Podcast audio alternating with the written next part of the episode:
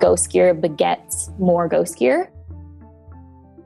Right away, we were involving fishermen in what are the big problems and what do you need answers to. Harvesters came to us and said, like, look, we're, we're having a problem. We're losing, we're losing too much of our gear. Welcome to our Halloween episode of Coastal Connections Stories from the Atlantic, a podcast brought to you by Coastal Roots Radio. If you're new to Coastal Roots, we're an international collaboration of communities, scholars, and activists interested in supporting the health, resilience, and sustainability of coastal communities around the world. Ooh, ooh. Something is creeping in our ocean. Marine life is being caught by mysterious floating weapons and fishers are being haunted by gear and ripped lines that have disappeared over the past century.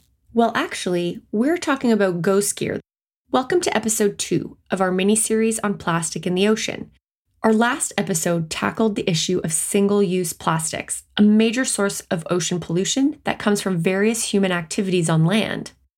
Now we're moving right into the water, where over time, pollution and marine debris have grown in connection with the development of aquaculture and large scale fishing activities. I'm Dr. Sandra Eager, and thank you for joining us as we continue to understand the causes of this global problem by sharing stories and solutions from individuals working in and on the water. Our goal in this episode is to help distinguish ghost gear from other marine debris, to understand the environmental and social impacts, and to share stories from southwestern New Brunswick, a region that has been working to research and remove ghost gear for decades. To help us tell this story, we've invited Matt Abbott to join us as a co host. I'm really excited to be here. My name's Matt Abbott. I'm the Fundy Baykeeper with the Conservation Council of New Brunswick. There's been a lot of activity on marine debris in southwest New Brunswick. I've been here just over 10 years now, and it's something I've always worked on and that has always been an issue for Fundy Baykeeper. And it's because it's apparent, it's out there. The community's concerned about it, the community sees the impacts. So, one of the concerns when we talk about ghost gear is that we have a particular kind of debris that's catching marine animals and sometimes can do that in perpetuity. Matt has worked with both of the guests we'll hear from today, and he is just the person who can explain all the various types of marine waste, debris, and ghost gear. And what's the difference? Let's get him to give us a quick introduction and overview to start us off. Here in the Outer Bay of Fundy, we see lots of different kinds of debris, right? We see leftovers from people being on the shoreline or what comes out of our waste streams like plastic bottles and food waste. But we also see a lot of industrial debris. We typically see a lot of rope. In some of my work, I talk about large submerged debris to distinguish it from the plastic bottles and things that are floating around. We're talking about large items that are sunken or on the sea bottom. So we have leftovers from historic dumping. I've heard of people pulling up parts of trucks we, of course, have leftovers from activities on the water like aquaculture and fishing. And where we get into ghost gear, in my mind, is when we have gear that continues to fish after it's been lost. In my region, one of the concerns is with lobster traps. So, if lobster traps are lost for a host of reasons, it doesn't stop fishing. So, lobster and other animals will continue to climb into that baited trap. They'll get stuck in there no one pulls it up. So once they die, they become bait for the next thing. And another thing with ghost gear, especially with net and rope to some extent as well, which can entangle some of the larger animals, and that over time, marine plants will grow on it. It'll sink to the bottom, but as those rot away, it will float again. So we have some kinds of marine debris and ghost gear that sink and float over time and make them very hard to find while fishing gear is instrumental for the productivity of harvesters, it can also cause unintended harm to animals and habitat.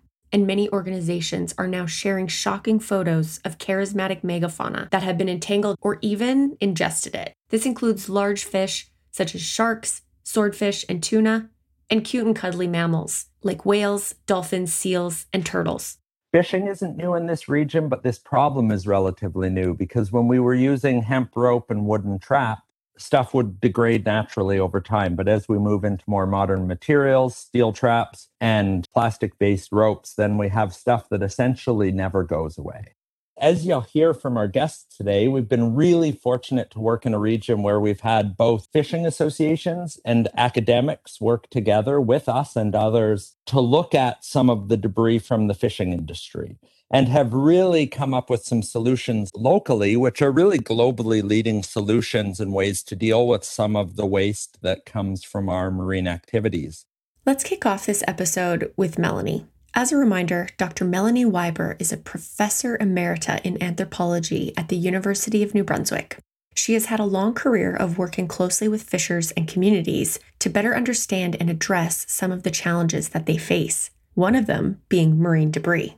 I had a project that was asking questions about risk assessment and, you know, what risks were fishermen, particularly in this case lobster fishermen, concerned about in terms of their fishery. And one of the things they were concerned about was this recruitment question and what might be harming fish stocks, particularly focusing on aquaculture. So we built a project using fishermen knowledge, using fishermen's boats, using fishermen's traps. We put biology students on the boats with the fishermen, and we began to sample lobster around aquaculture sites. It's really great to hear from Dr. Melanie Wiber. She's been a real inspiration for me and really brought some social science thinking and academic tools to us, uh, really helped us figure out how to meet with people, her and some of her students, how to gather people together to really serve the whole community as we move this file forward and to do it in a way that built momentum, not uh, discouraged people. So we built this roundtable uh, pulling in ENGOs, fishermen, aquaculture, federal and provincial regulators, and even groups like solid waste disposal people, you know, from the Solid Waste Commission.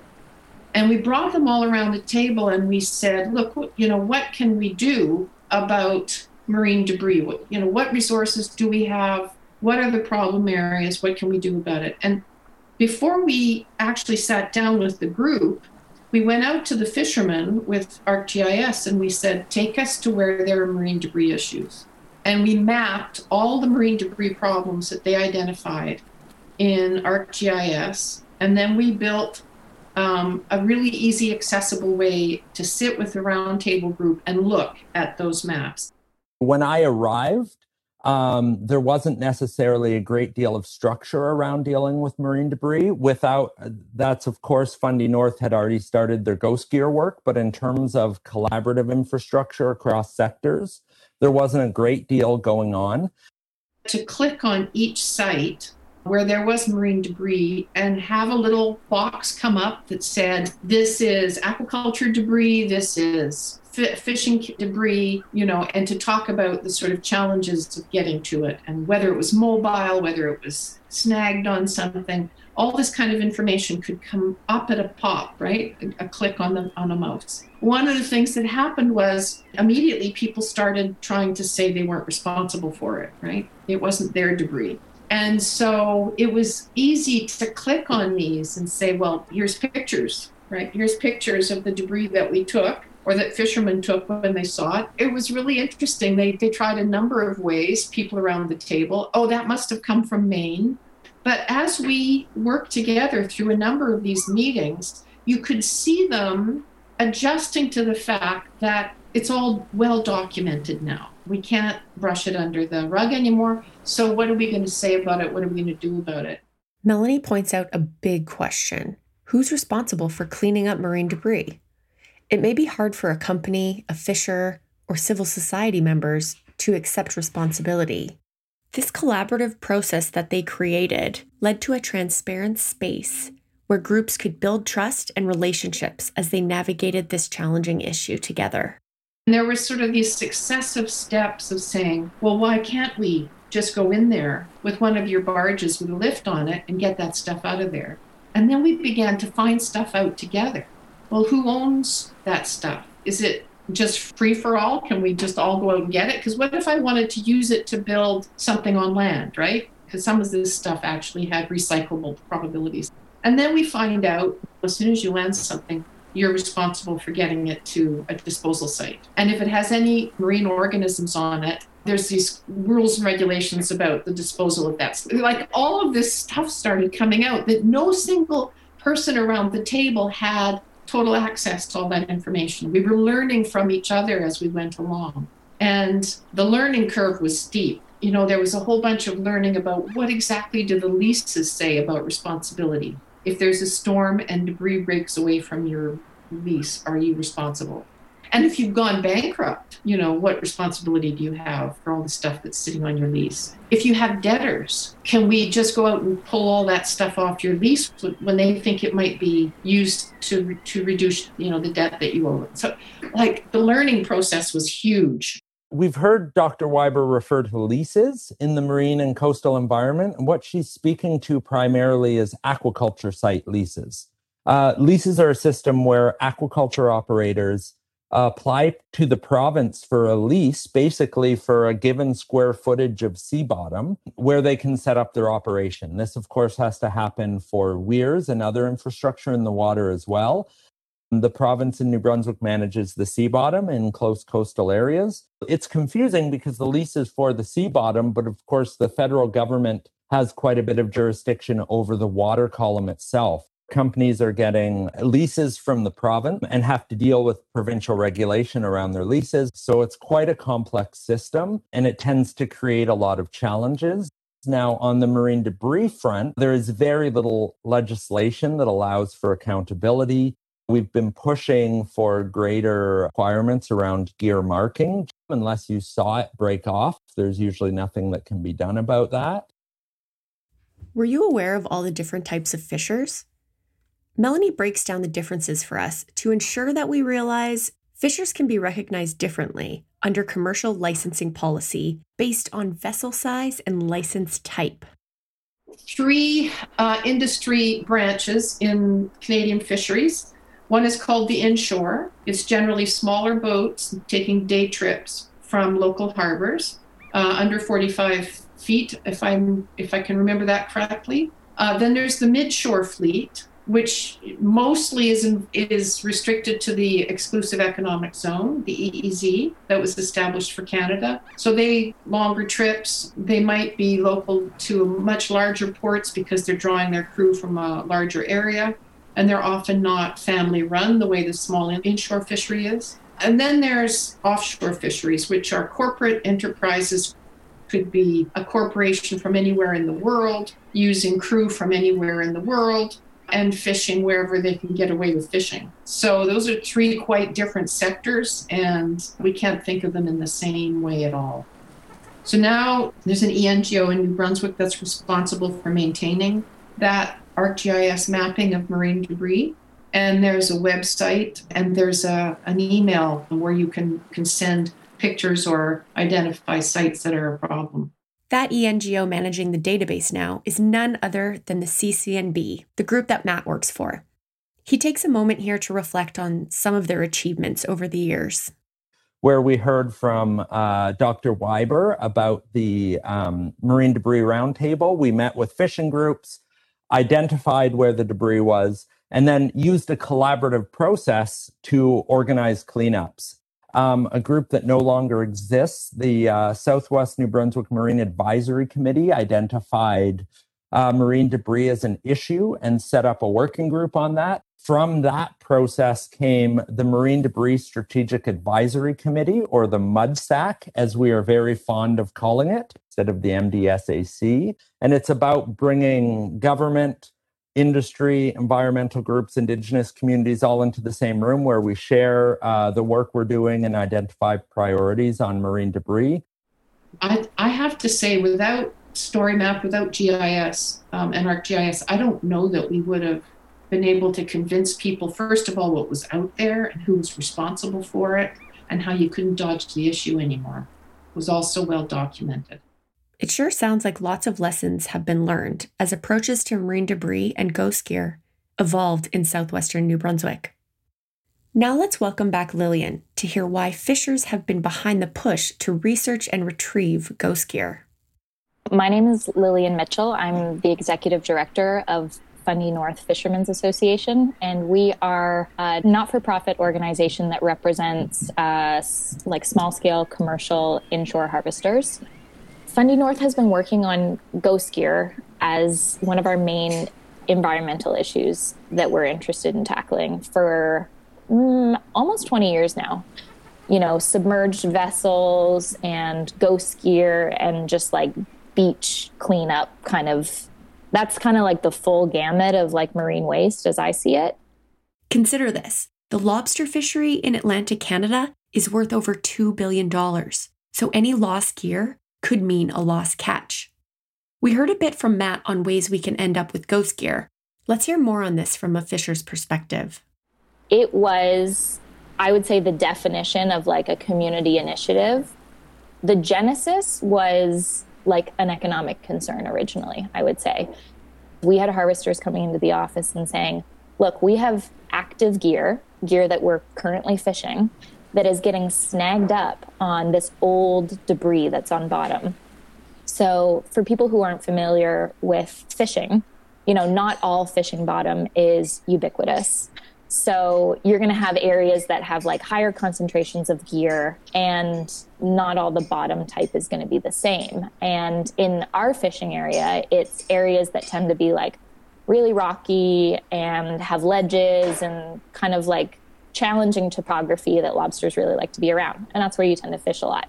Also in our area of the Bay of Fundy, there's huge amount of tide and current. So what we find happens is when gear is lost, it tends to like aggregate in areas where people continue to actively fish. So you've got active lines, you're actively engaging in your fishery, and when you try and retrieve your gear, it gets caught up on this old stuff and that leads to you know your line breaking and then not only has there been gear over time that's lost on the bottom and polluting the ocean but it's also kind of contributing to more of itself i always say ghost gear begets more ghost gear um, because once you have it in the water uh, it's so much easier to lose an active line not only does the Bay of Fundy have some marvelous topography, which makes it great for lobsters, but challenging for gear, it also has some of the biggest tides in the world, up to 16 meters. Of course, with big tides come strong currents, posing yet another challenge for fishers.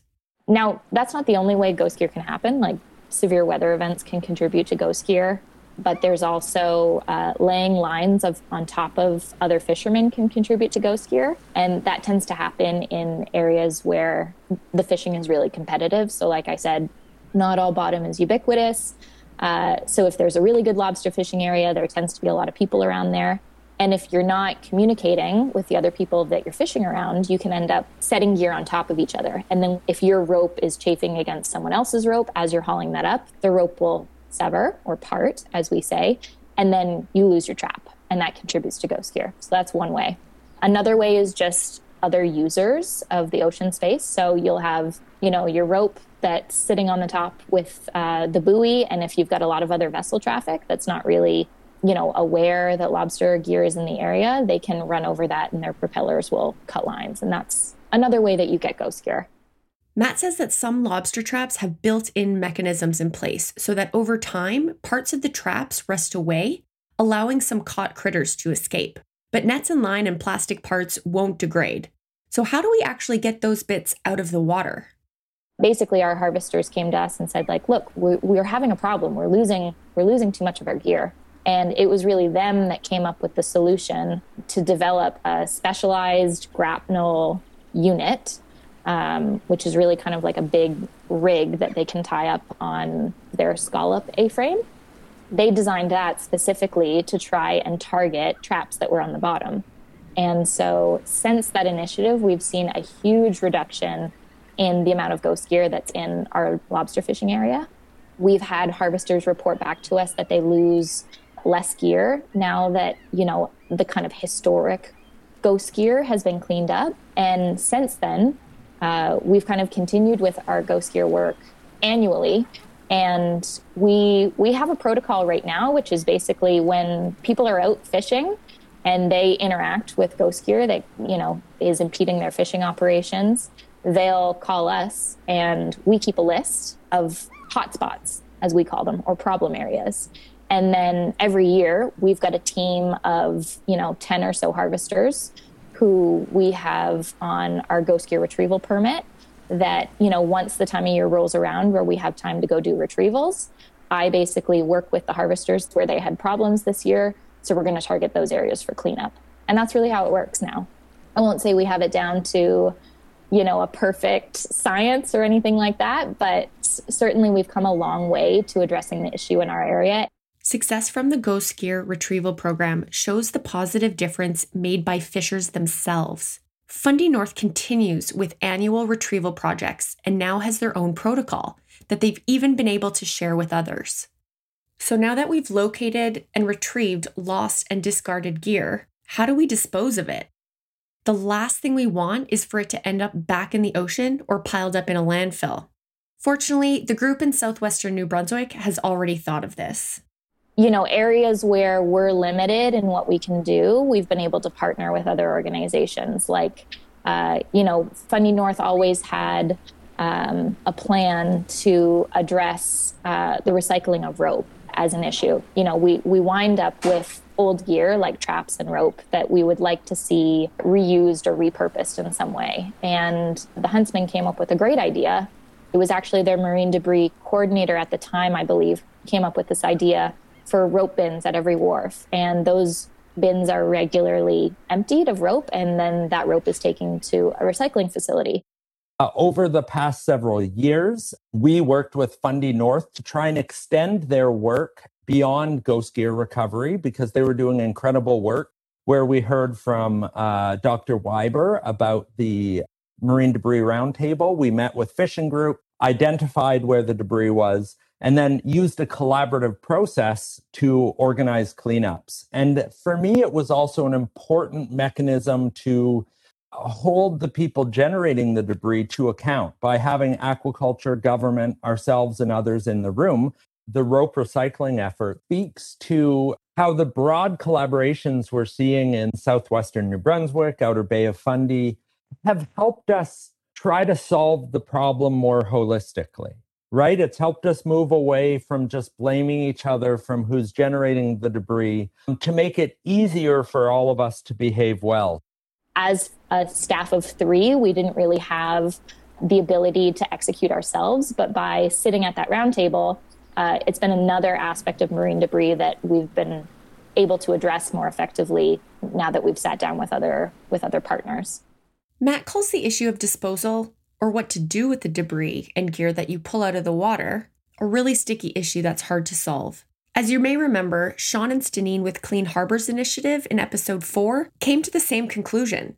I actually have an update on the net that drowned the orca whale. Do you remember Sean saying, If you've seen a man hang himself, you wouldn't bury him with noose around his neck, right? So he cut off the net that drowned the whale, and that net is on its way to a team of students and art professors at Grenfell campus in Corner Brook. They're collaborating to put together a permanent installment using the net that was hauled up by the CHI crew. Here's another creative solution that the Huntsman Marine Science Center came up with. Out of that rope recycling effort, we've seen fundraising activities and other things around the creation of rope mats.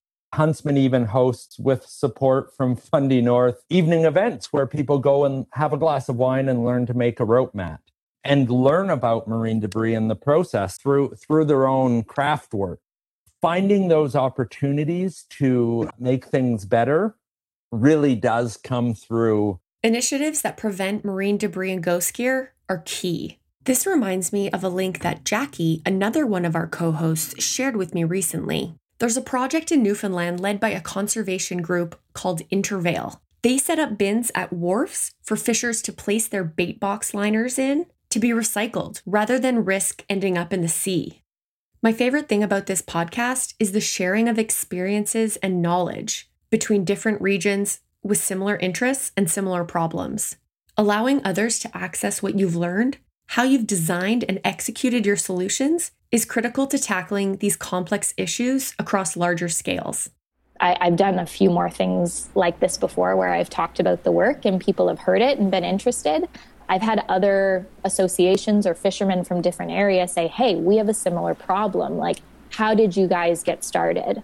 that's the biggest thing talking through with people like how to get off the ground and because we've been through all that before it's like anything talking to someone else who's already done what you're trying to do is fundamentally just very helpful so uh, really we've just been partnering with other in some cases other associations other harvester groups like first nations groups that have you know commercial harvesters that want to tackle this issue as well. And we act as kind of a i don't know if you want to call it like a liaison a person that you can ask questions to. And right now we're working with the maritime fishermen's union. We we shared our grapnel design with them and then they tested our grapnel design and then kind of modified it based on the tidal conditions and bottom conditions in their area. Depth is also another consideration, and gear type is another consideration. So we were able to explain to them why we designed our grapnels the way they are. We've got two different designs. Uh, one kind of targets single trap lines, and the other is meant to target snarls, so like bigger like amalgamations of gear that's tangled onto each other.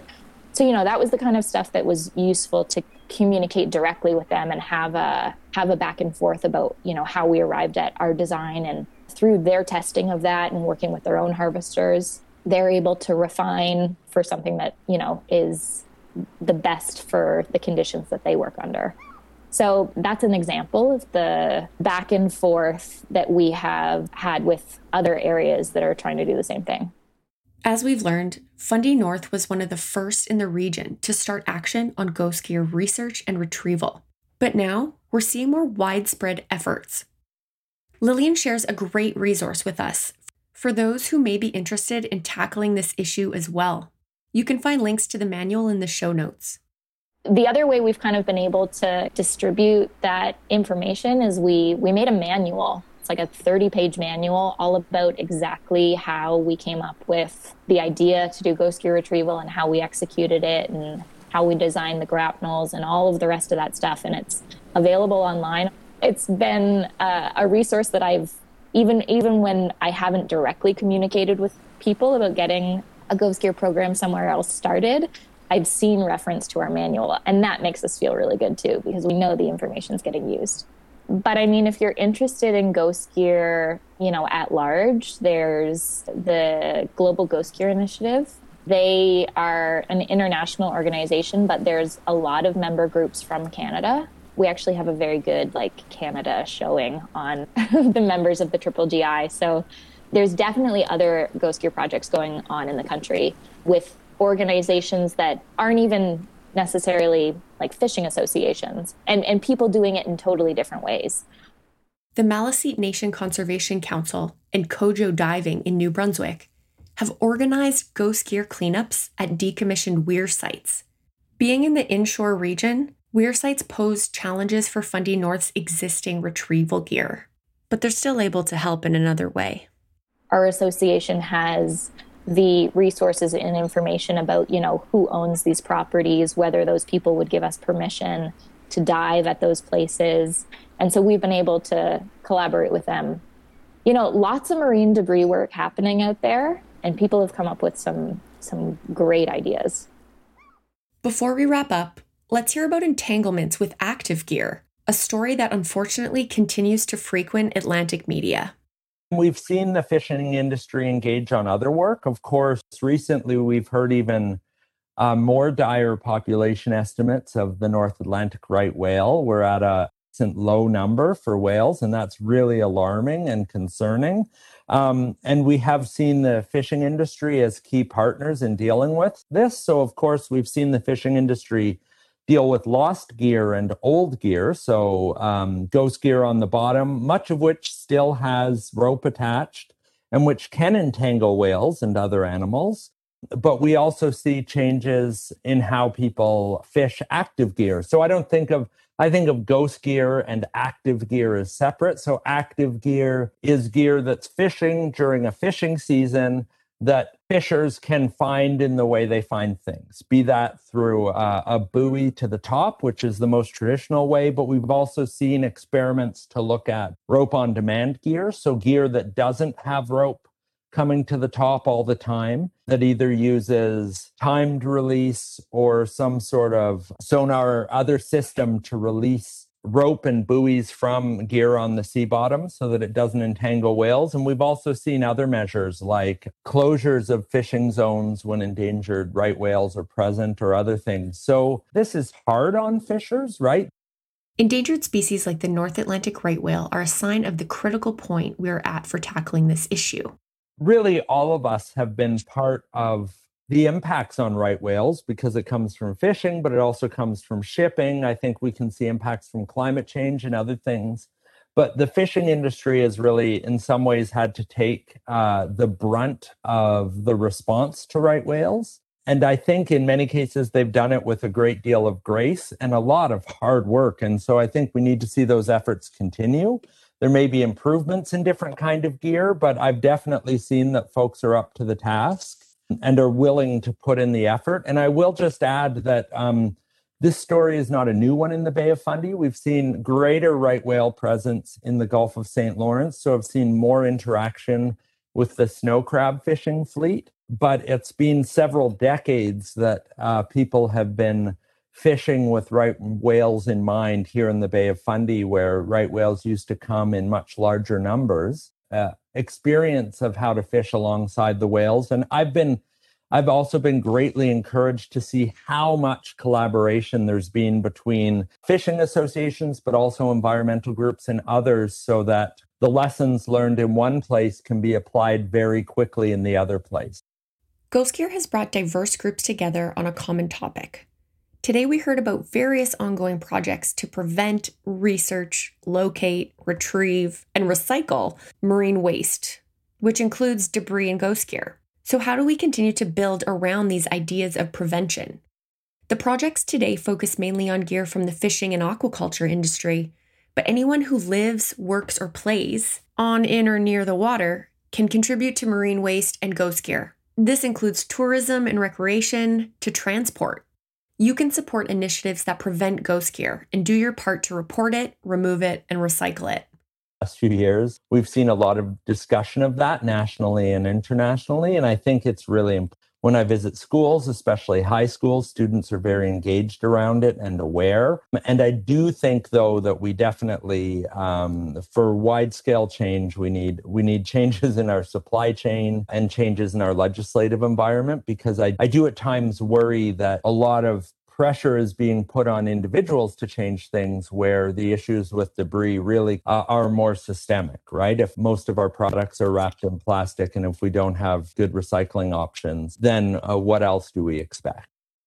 All of our guests today emphasize the importance of collaboration and talking to local people with different perspectives in order to progress with complex issues. However, even with innovation around retrieval and alternative gear, there's still something missing and that's a gap in policy. Who is responsible and for what exactly? What does someone do with a damaged boat or unwanted gear? Effective extended producer responsibility for gear would mean that all gear, rope, nets must have an end of life engagement plan. Some great examples of this are already happening in Nova Scotia, where they're making plastic wood out of recycled rope. Let's hear some final thoughts from Matt and our guests about the benefits they've seen in their area and why they think efforts have been so successful in southwestern New Brunswick.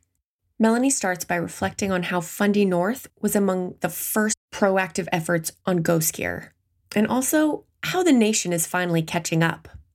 Federal government initiated a big marine debris recovery process focusing on fisheries gear. And a lot of dollars were made available to do that. And I kind of smile to myself when I see this because because there's all this hype around it, right? But Fundy North had been doing marine debris recovery 10 years ago using ENGO funding, particularly they started in the Saint John Harbor. And the roundtable that I was describing to you is another example. And they did novel things like um, using side scan sonar to see if they could identify where the lobster traps were ending up that had been cut loose by the ferry. the Digby New Brunswick ferry had uh, entangled often with, with fishing gear, and uh, a lot of that gear ended up on the harbor bottom. So that they were doing novel things a long time ago in terms of retrieving some of this marine debris. The best feedback that I get about the project is, you know, it's it's nice to have other organizations and people from away reach out to me and say, "Hey, we love your project. Uh, it's really impressive what you've been doing." But I can say without a doubt that the the best feedback to get is from fishermen who come into the office and say, "I've seen real results, real impacts of us having cleaned this up because it's positively impacted my fishing operations." Um, and so, really, I if I was to sum up the benefit of our Ghost Gear program, it would be that. There's times where it's been hard, and there's times where it's been frustrating. But I will say that everyone has kept coming back to the table, and we have seen real local improvement. So it's a reminder that good things come from continuing to show up. So, why should you care? Let's hear some final thoughts from Matt. I like to eat seafood. One of my favorite things is when I'm meeting with fishermen and they slide me some scallops. So I, I like seafood. I like that I live in a fishing community and I like to have people I can work with to help make sure that fishing is as responsible and sustainable as possible. And I, I've noticed that throughout the marine environmental world, especially in Atlantic Canada, um, my perspective is often shared that we really see the value of locally owned and operated fishing, and we want to work with people to um, keep fishing as something that sustains our communities where we live as well the issue of ghost gear and even more broadly marine debris in the ocean really does affect all of us whether we're in land. I grew up hours and hours away from james bay actually in northern ontario. That was the closest ocean but it was a train or plane ride away. And even where i grew up the impacts on the ocean should be a concern for us. If any of us like to eat seafood certainly marine debris and ghost gear impacts the species we want to catch and eat. It impacts their ecosystem and it impacts the people who already do hard, dangerous work to catch that seafood for us. An, an ocean without large debris in it and without ghost gear is much safer for someone who's needing to put down fishing gear, interact with the sea bottom, often in very difficult weather conditions and everything else no matter where we are in the world, the ocean is really important to us. The oceans, in many ways, are the lungs of the planet in terms of climate change, in terms of oxygen production. And so much of the biodiversity we rely on resides in the oceans. It matters to us wherever we are, whether we're seafood eaters or not and certainly anyone who's visited coastal regions, it doesn't take long to realize that that interface between ocean and sea is really, really important. And it doesn't surprise me in the least that so many of our human communities are along the coastline or at the mouths of rivers where they meet the ocean. These are really dynamic places. You can just feel their intrinsic value by being there. And, you know, our, our debris streams are, are a really significant impact on those systems. Although ghost gear has become a global issue, there isn't a cookie cutter solution. What we do know is that the place to start is with folks in our local communities, in particular, the fishing industry themselves, who are best equipped with the boats and expertise to deal with this issue. Thanks to our guests today and to Matt for helping us share these stories. Remember, ghost gear isn't just affecting wildlife, it's affecting humans as well. Just like we learned in the last episode about single use plastics, ghost gear is largely comprised of plastic materials, which breaks down into tinier pieces. We will learn more about this next month in the third and last episode of our mini series, where we investigate microplastics in the ocean and find out how much we consume in our diets. To connect with people you've heard on this podcast, be sure to check out the show notes or get in touch with us on Twitter through Coastal Roots or Rural Resilience. The Coastal Connections podcast is a production of Coastal Roots Radio, produced in partnership with the University of Guelph and Grenfell campus of Memorial University of Newfoundland. This Halloween, remember that there are ghosts in the dark places of our waters.